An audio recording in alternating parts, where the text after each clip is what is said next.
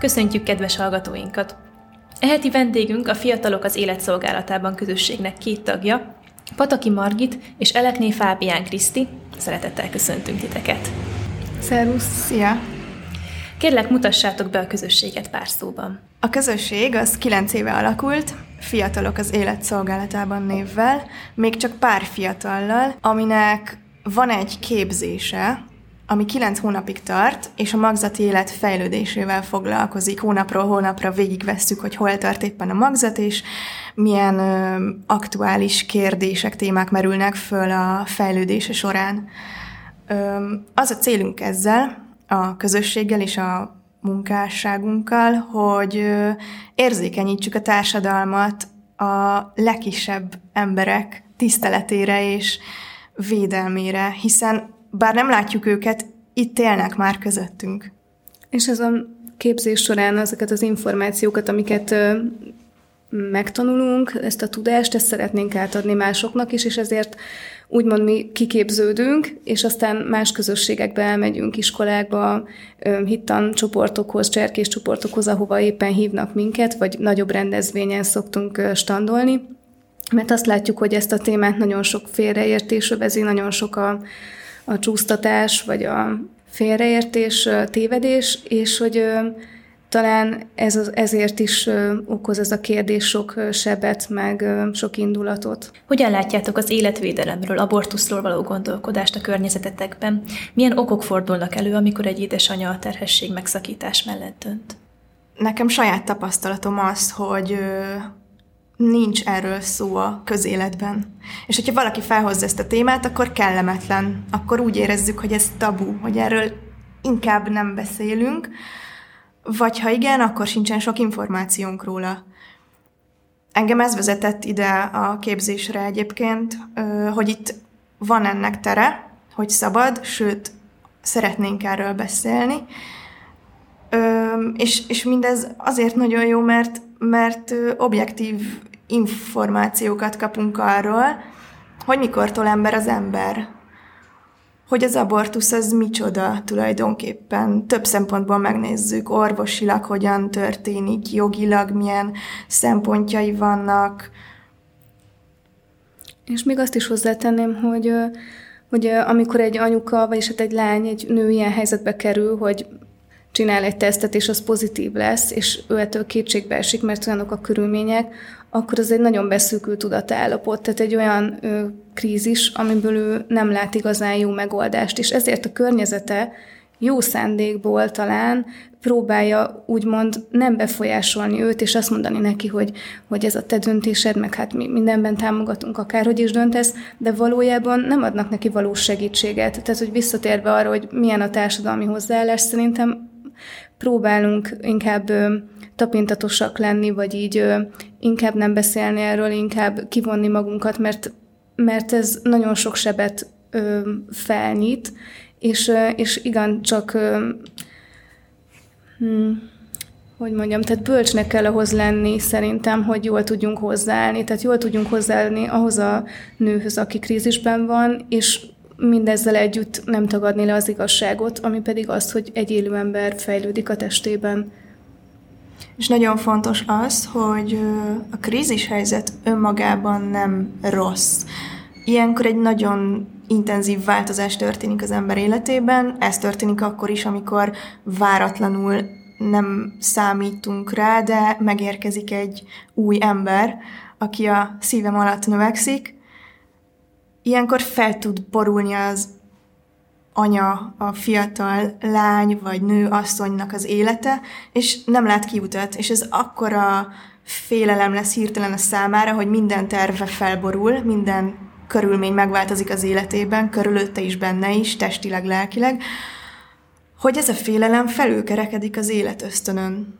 És azt érzi, hogy nincs ebből kiút, és nincs mellette senki sokszor. Viszont az is nagyon fontos, hogy a krízis helyzet nem jogosít fel arra, hogy kioltsunk egy emberi életet.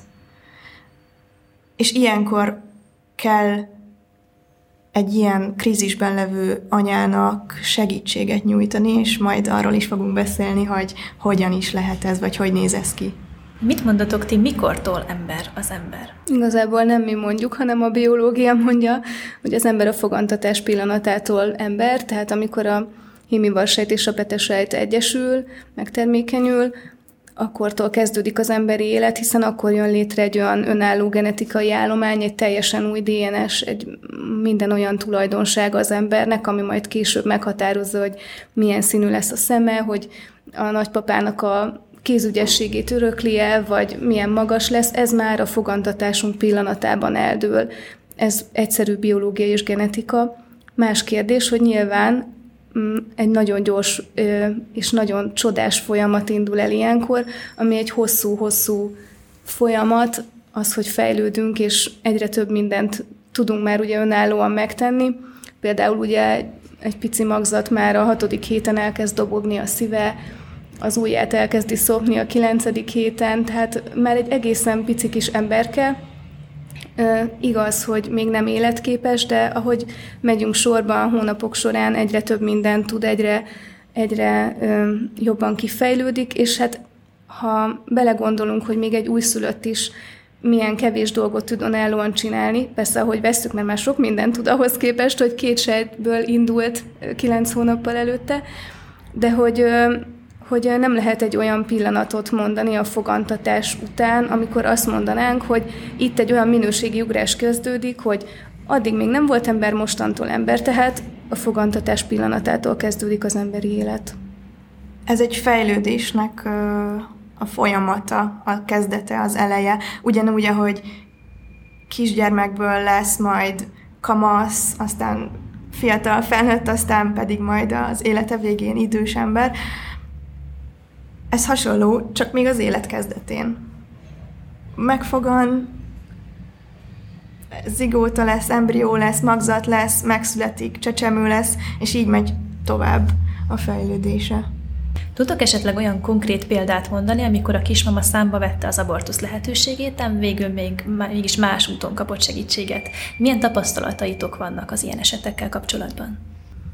Nagyon sok ilyen esettel találkozunk. Ugye mi az Együtt az Életért Egyesületnek vagyunk a fiatal ö, szekciója, hogy így mondjam, és maga az Egyesület ö, krízisbe jutott ö, anyukákkal foglalkozik, tehát nekik nyújt segítséget, ami sokszor lehet, hogy csak a lelki támogatás, vagy, a, vagy, az, vagy egy olyan segítő beszélgetés, amiben egy picit kinyílik ennek a, a válságban levő anyukának a, a látóköre, és számba tudja venni azokat a segítségeket, amik lehet, hogy a saját családjában is akár ott vannak, vagy állami támogatásokat. Ami a nagyon pozitív tapasztalat, hogy a legtöbb nő, aki végül amellett dönt, hogy megtartja a gyermekét, nagyon örül ennek a döntésnek később. Fordítva sajnos nem mondható el, mert sokan, akik abortuszra mennek, utána nagyon keservesen megbánják. De hogy még pozitív példát mondjak, például egy ismerősünk nagyon aggódott, mert hogy voltak hasi műtétei, és amikor teherbe esett, akkor az orvosa egyértelműen rá akarta beszélni az abortuszra, hogy ő biztos nem tud majd kihordani egy babát, egészségügyi okokból ez számára nagyon veszélyes lenne, és ő sokat gyötrődött ezen, és tulajdonképpen csak egy kis biztatás kellett neki ahhoz, hogy, hogy mégis megtartsa ezt a babát, és aztán kerestünk egy másik nőgyógyász neki, mert vannak olyan orvosok, akik több kockázatot is akár felvállalnak, vagy jobban, ö, hogy mondjam, mellé állnak az anyának ilyen szempontból, és végül teljesen egészséges gyerekei születtek, kettő gyereke is semmi problémája nem volt, és nagyon, nagyon boldog, hogy, hogy ezt a döntést hozta. Olyan példa is van, amikor, amikor valaki már bent van az orvosnál, Mármint az abortuszon. Abortuszra készül, uh-huh. igen. Ö, mert tudja, hogy terhes, de elmegy vizsgálatra még, és meghalla, meghallja a, a babájának a szívhangját.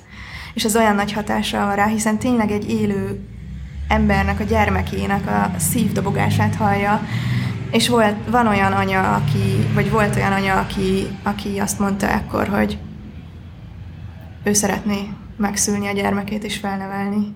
Még az utolsó pillanatban is van, aki igen visszafordul. És van erre lehetőség, bármikor azt mondhatja még a műtő asztalon is, hogy ő ezt nem szeretné, és ő meg szeretné tartani az ő gyermekét. Illetve még az is fontos szerintem, hogy amikor egy ilyen, mondjuk egy barátnőnk így bizalmasan elmondja, hogy ú, ez a helyzet, úristen, pozitív lett a teszt, most mi lesz, anyám meg fog ölni, nem mertem elmondani a barátomnak.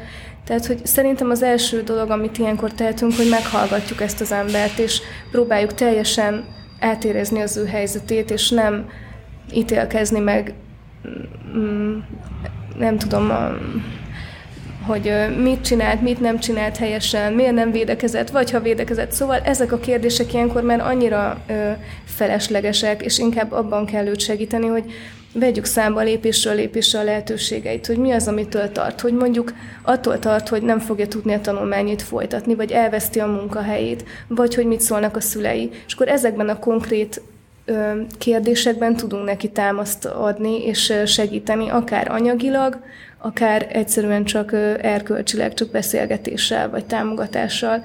És hogyha ebből a nagy katyvaszból, ebből a nagy félelemhalmazból konkrét lépéseket lát, akkor sokszor már nem is annyira félelmetes ez a helyzet.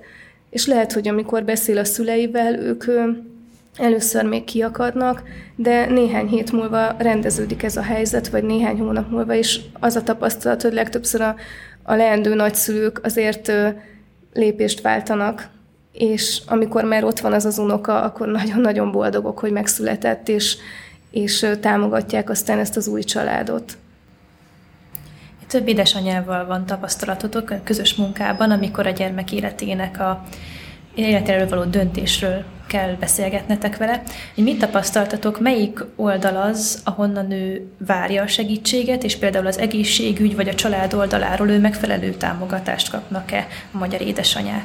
Hát ez is ugye nagyon változó, tehát van, akinek a családja teljesen elutasító, és szinte teljesen egyedül van és akkor jönnek szóba azok a segítő szervezetek, mint például az Együtt az Életért Egyesület is, de sok más ilyen alapítvány meg egyesület van, akik krízisben jutott anyukákkal foglalkoznak, de akár a Máltai Szeretett Szolgálat, vagy a Caritas, tehát akinek anyagi segítségre van szüksége, vagy anya otthonra, mert annyira nehéz a helyzete, tehát a lakhatása nem megoldott, akkor erre ugye megvannak a megfelelő segélyszervezetek de a legtöbbször igazából a lelki támogatás az, ami fontos, hogy érezze az a, az a nő, hogy nem csak neki fontos ez a gyermek, hogy nem csak ő örül neki, hogy, hogy legyen bátorsága mondjuk odaállni a párja elé, és azt mondani, hogy én szeretném megtartani. Gondoljuk már végig, hogy mit tudnánk tenni együtt. És van, aki, van akinek a családja is így megfordul, és, és segít. Meg a férfiak is szerintem Először persze megijednek, de nagyon fontos az ő szerepük is, mert szerintem rengeteg példát tudnánk arra mondani, hogyha, hogyha ez a férfi azt mondja a barátnőjének vagy feleségének, hogy kicsim, meg fogjuk oldani, és ezt nem úgy érti, hogy menjél el abortuszra és viselte ennek a lelki és testi következményeit, hanem úgy gondolja, hogy én melléd állok, megoldjuk, segítelek, támogatlak, megoldjuk a lakást, megoldjuk a munkát, mm, és, és veled örülök, akkor, akkor szerintem az egy óriási erő a kapcsolatban, és, és a, a, szerintem a szerelmüket is így százszerzalékban így, így megújítja, meg így fellobbantja. Szó volt már a lelki aspektusairól ennek a döntésnek, mégis vannak praktikus oldalai ez, ami, ennek, amikor a, az édesanyának döntést kell hoznia. Éppen azon gondolkodtam most ebben a távoktatással, távmunkával eltöltött másfél év alatt, hogy már egészen más feltételek között kell helytállnia egy dolgozó édesanyának, mint mondjuk 10-20 évvel ezelőtt, hogy jelenleg ebben a helyzetben mm, hogyan tud munkát vállalni, dolgozni, a társadalomba be, újra elhelyezkedni egy olyan édesanya, akinek újszülött gyermeke van, és erre mondjuk a tágabb család nem készült fel. Lehet, hogy erre nem mi vagyunk a megfelelő emberek, hogy ezt ö, megválaszoljuk.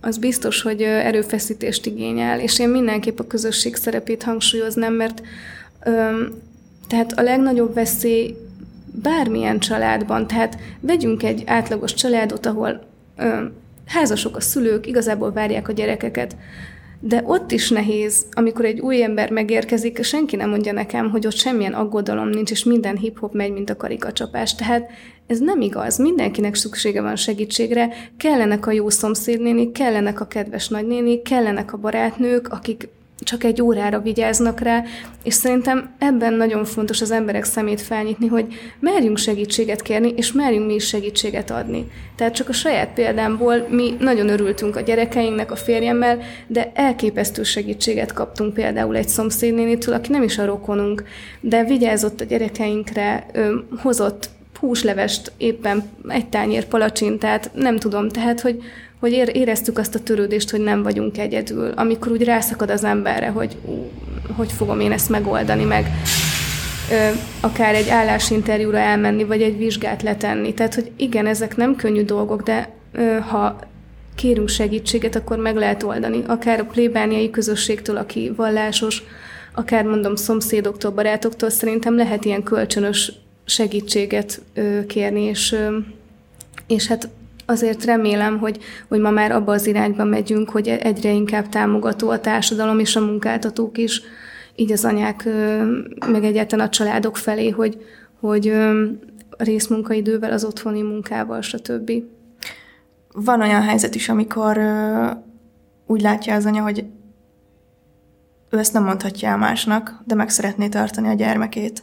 Akár azért, mert szégyeli magát, vagy azért, mert elítélnék őt, akkor is biztatjuk arra, hogy kérjen segítséget, ha nem a rokonoktól, vagy a barátoktól, vagy a közeli ismerősöktől, akkor keresse fel ezt a egyesületet, vagy minket akár attól függetlenül, hogy mi nem krízis terhességben lévő anyákat segítünk, hanem a fésznek a képzését vezetjük, attól függetlenül nekünk is nyugodtan szóljanak, vagy az Együtt az Életért Egyesületnek, mert találunk neki segítséget, ezen nem fog múlni. Most is van egy, egy fiatal lány, aki nemrég érettségizett, és váratlanul lett egy kislánya, és szereztünk neki lakást, szereztünk neki babaruhákat, beosztjuk, hogy ki mikor vigyáz rá, nem könnyű, mert mindenkinek rengeteg dolga van, de valahogy megoldjuk, és most se került neki munkát is találnia, úgyhogy ez egy igazán nagy sikersztori, de, de, de biztosak vagyunk benne, hogy ha aki segítséget kér, annak mindenképpen fogunk találni megoldást. Szó volt már a társadalmi aspektusokról, és szó volt már a lelki aspektusokról. Még a jogi aspektusait nem említettük ennek a kérdéskörnek. A magyar jogi rendszer mikor tartja legálisnak az abortuszt? Le- lehetővé teszi bármilyen indoknál fogva egészen a magzat 12. hetéig. Ilyenkor bármilyen válsághelyzetre hivatkozva azt mondhatja az anya, hogy ő szeretné ö, abortálni a gyermekét, és mindenféle kérdés nélkül őt fogadják. Igaz, és el kell mennie ugye kétszer a mm, családvédelmi szolgálat tanácsadására, ahol tájékoztatják ugye a, a, először arról, hogy milyen lehetőségei vannak, ha megtartja a babát, és aztán a második alkalommal pedig már konkrétan az abortusz lefolyásáról és ennek a következményeiről, de tulajdonképpen ez a súlyos válsághelyzet ebben nagyon sok minden Igen. belefér. Igen. Hogyha kiskorú az anya, akkor még a magzat 18. hetéig elvégezhető az abortusz, és hogyha genetikai rendellenessége van, vagy súlyosan beteg a magzat, akkor a 24. hétig lehet még, és hogyha az anya életét súlyosan veszélyezteti, akkor pedig az egészen a születésig is el lehet menni abortuszra. Mi az, ami miatt nem tartjátok jó megoldásnak az abortuszt? Milyen alternatívák állnak az édesanyák rendelkezésére? Én onnan kezdeném ezt a kérdést, hogy mi történik akkor, amikor egy baba megfogan, hogy akkor tulajdonképpen az, a nőnek az egész teste szervezete lelke átáll egy úgymond ilyen baba üzemmódba, tehát egy ilyen kismama üzemmódba. Tehát rögtön elindulnak olyan hormonális változások, amik minden sejtjének azt üzenik, hogy itt egy kis baba van, itt most más vitaminok kellenek, itt most más a vérkeringés, itt most egy egyszerű példát is hoztam erre, hogy én egy elég ilyen kényelmes lustácska lány vagyok, tehát szeretek sokáig aludni, mindig ébresztő órára kelek, de kettő olyan eset van az életemben, amikor magamtól én felébredek hajnalba, az egyik, hogyha nagyon szerelmes vagyok, a másik, hogyha babát várok. Tehát már én a, általában a terhességi teszt előtt, mielőtt megcsinálnám, már tudom, vagy sejtem, hogy, hogy valószínűleg babát várok, mert, mert ilyen különleges érzésem van, vagy valahogy úgy másképp vagyok. Szokták is ugye mondani, hogy ez más állapot.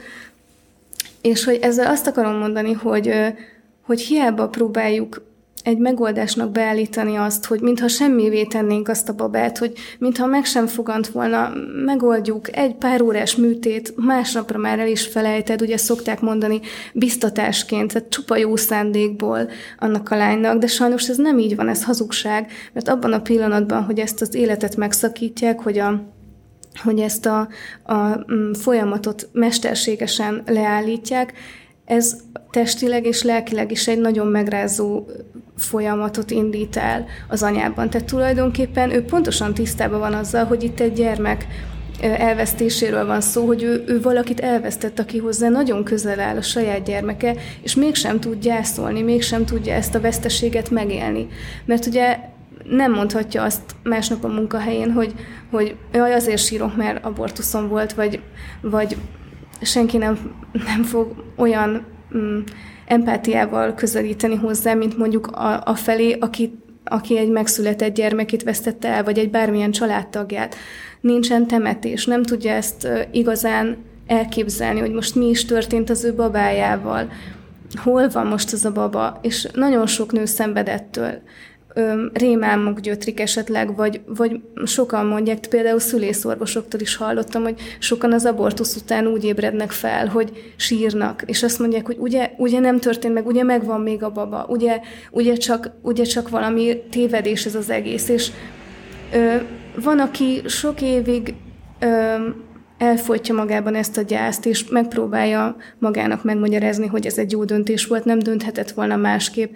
De aztán lassan-lassan előjönnek azok a folyamatok, amik egy gyásznál is, tehát hogy akár a harag, vagy, vagy akár a, az a mélységes szomorúság, ami, ami így megmérgezheti az ő életét, és az még nagyon fontos, hogy ez a, ez a döntés, ez az, a, az hogy, hogy ott egy kis életet ö, elvesztett, ez nem csak ráhat, hanem a párkapcsolatára is komolyan kihat, a későbbi gyermekeire is, vagy már meglévő gyermekeire és az egész családra, még akkor is, hogyha ez titokban marad, és végül is meg sem tudják.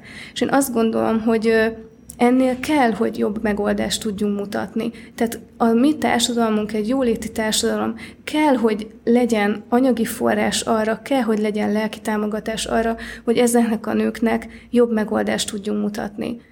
És szerintem van is. És hogyha abba belegondolok, hogy az emberek mennyi áldozatot és pénzt mondjuk össze tudnak gyűjteni, és mennyi áldozatot hoznak azért, hogy mondjuk egy meglévő kis beteg gyermeknek a kezelésére pénzt gyűjtsenek, vagy egy család, aki mondjuk a kilakoltatás szélén áll, vagy leégett a házuk, tehát minden nap látunk a Facebookon ilyen híreket, és, és az emberek összeszaladnak, és, és oda teszik magukat, és gyűjtik a ruhát, és gyűjtik a tankönyvet, és adakoznak. És, és ez, ez, ez valóság, tehát akkor bíz, bízzunk már ebben, és kérjünk segítséget, és, és adjunk egy olyan megoldást, ami, amivel együtt tud élni az a nő utána. Érdekes az is, hogy senkinek nem jut eszébe az, hogy van például egy, vagy ha lenne egy például öt éves gyermekem, és baleset éri, és megbénul, vagy le kell vágni a lábát, vagy valamilyen súlyos betegsége lesz. Senkinek nem jut eszébe, hogy kioltsuk az életét, mert nehezebb lett az életem miatta.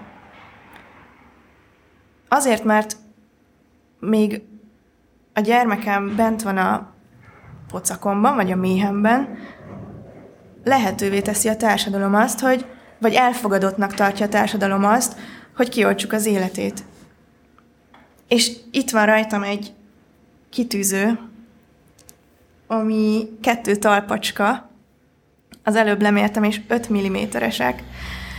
Ez még egy pocakban lévő kisbabának a valós talp mérete, amikor 12 hetes, amikor még bármilyen okkal legális a, az abortusz, és, és mindene megvan már, ki van fejlődve az összes végtagja, az arcocskája, a lábujjai, Megvan Úgy, az új lenyomata. Igen, kialakul az új lenyomata. És innentől, sőt, a fogantatástól kezdve ugye már fejlődik, de innentől kezdve meg már csak növekszik. és ugyanúgy az anya, anyán keresztül a táplálék adódik hozzá, mint amikor már megszületik. Akkor is az anya, anya segítségével marad életben. És milyen érdekes, hogy ugyanarról az emberről beszélünk, de amíg méhen belül van elfogadott a kioltása, az életének a kioltása, de ha megszületett, akkor már nem. Én még itt azt tenném hozzá, hogy nagyon fontos lenne az örökbeadó anyáknak is a nagyobb tisztelete. Tehát igen, vannak olyan helyzetek, amikor tényleg nem tudja megengedni egy anya vagy egy család magának, hogy azt a gyermeket ők neveljék föl. De akkor, ö, akkor ö, választhatja azt a megoldást is, hogy igen, nehéz, biztos sok ö, testi és lelki vívódással jár, hogy kihordja, megszüli, de utána egy szerető családba fog kerülni az a kisgyermek, hogyha, hogyha így vesszük, akkor ő gondoskodott erről a gyermekről, tehát sokszor ez, ezeket az anyákat olyan szégyen övezi, hogy ó, milyen anya az ilyen aki. De ő tulajdonképpen életet adott a gyermekének, így is szoktuk őket hívni, hogy az életadó anya, és tártkarokkal várja nagyon sok örökbefogadó pár ezeket a gyermekeket. Például nemrég hallottam arról, hogy örökbe fogadni szándékozó párokkal szoktak írni, írni tehát iratni levelet, hogy milyen, milyen gondolatokat írnának annak az anyukának, aki mondjuk egy olyan gyermeket hord a szíve alatt, aki nagyon váratlanul jött, és éppen nagyon rosszkor. És nagyon érdekes ez a tapasztalat, hogy mennyire megváltoztatja ezeket az anyákat, hogy elolvassák, hogy az ő gyereküket valaki nagyon várja, és nagyon szívesen felneveli. És szó volt arról, hogy a krízis terhesség egy, egy módosult tudatállapot, és ilyenkor ugye mivel hónapról hónapra, vagy ahogy ti is mondtátok, percről percre fejlődik, változik, növekszik ez a magzat, ugyanúgy minden hónap, minden perc számít a döntés meghozatalában. Ha előáll ez a krízis helyzet, és egy pozitív tesztel a kezében áll a már újdonsült édesanya, akkor mik a teendők, mik a lépések? amikor ő úgy, úgy, érzi, úgy éli meg ezt, hogy ez egy krízis helyzet, ez nem az a helyzet, amikor ő ezt, e, ahogy ő ezt elképzelte. Nagyon nehéz mm, meghallani ezeket, vagy, vagy észrevenni, hiszen, hiszen titkolják ilyenkor, mert szégyenérzetük van, bűntudatuk van, minden elsötétül körülöttük, pánikba esnek, félnek, hiszen egy hatalmas nagy változás történt az életükben. Ilyenkor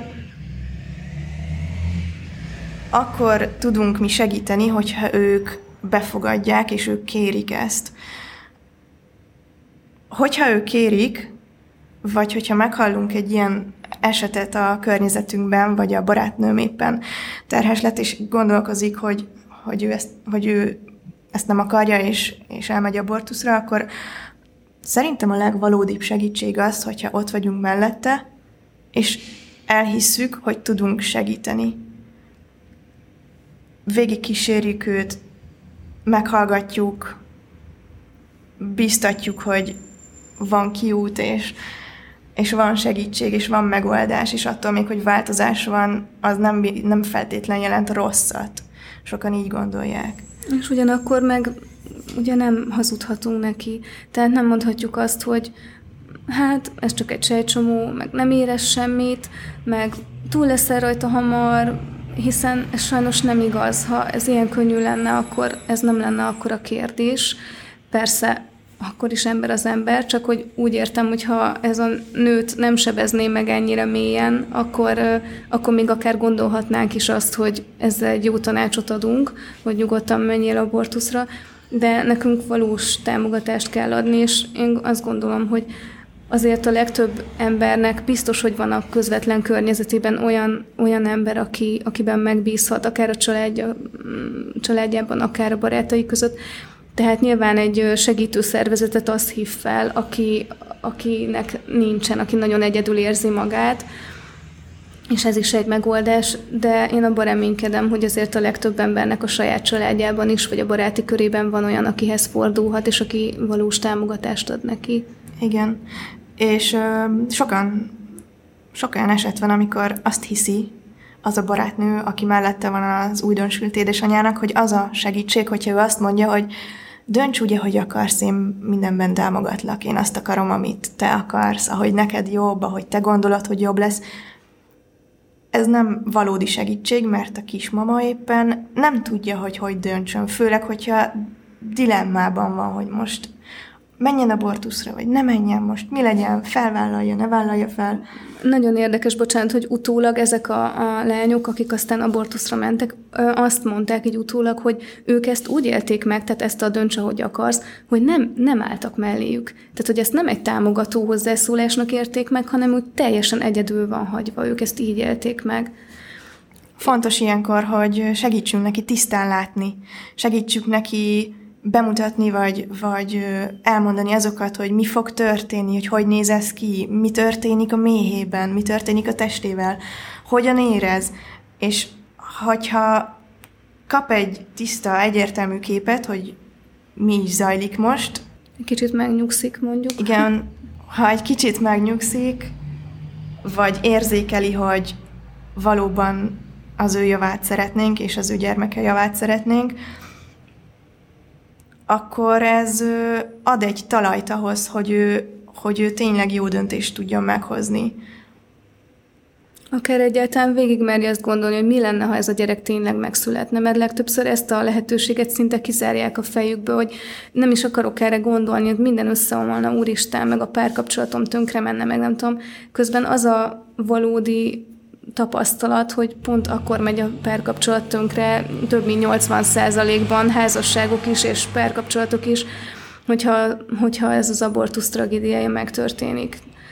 Üm, és a másik része, hogy ezek a konkrét kérdések, amiket már sokszor mondtunk, hogy az alakhatás, a tanulás, a munka, hogy ezek olyan ö, konkrét dolgok, amikre konkrét megoldást lehet találni, anélkül, hogy ez a gyermek meghalna. Ha nincs kéznél ez a barátnő, vagy nincs kéznél az édesanyja, vagy bárki, akit ti említettetek, egy olyan barát, akire számítani lehet, ha ténylegesen egyedül marad az édesanyja, akkor hová tud fordulni ebben a krízis helyzetben?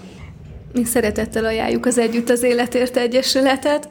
Van honlapunk, van egy segélytelefonszám, amit éjjel-nappal lehet hívni, és, és ott tényleg szakszerű segítséget kap az anyuka, tehát minden, minden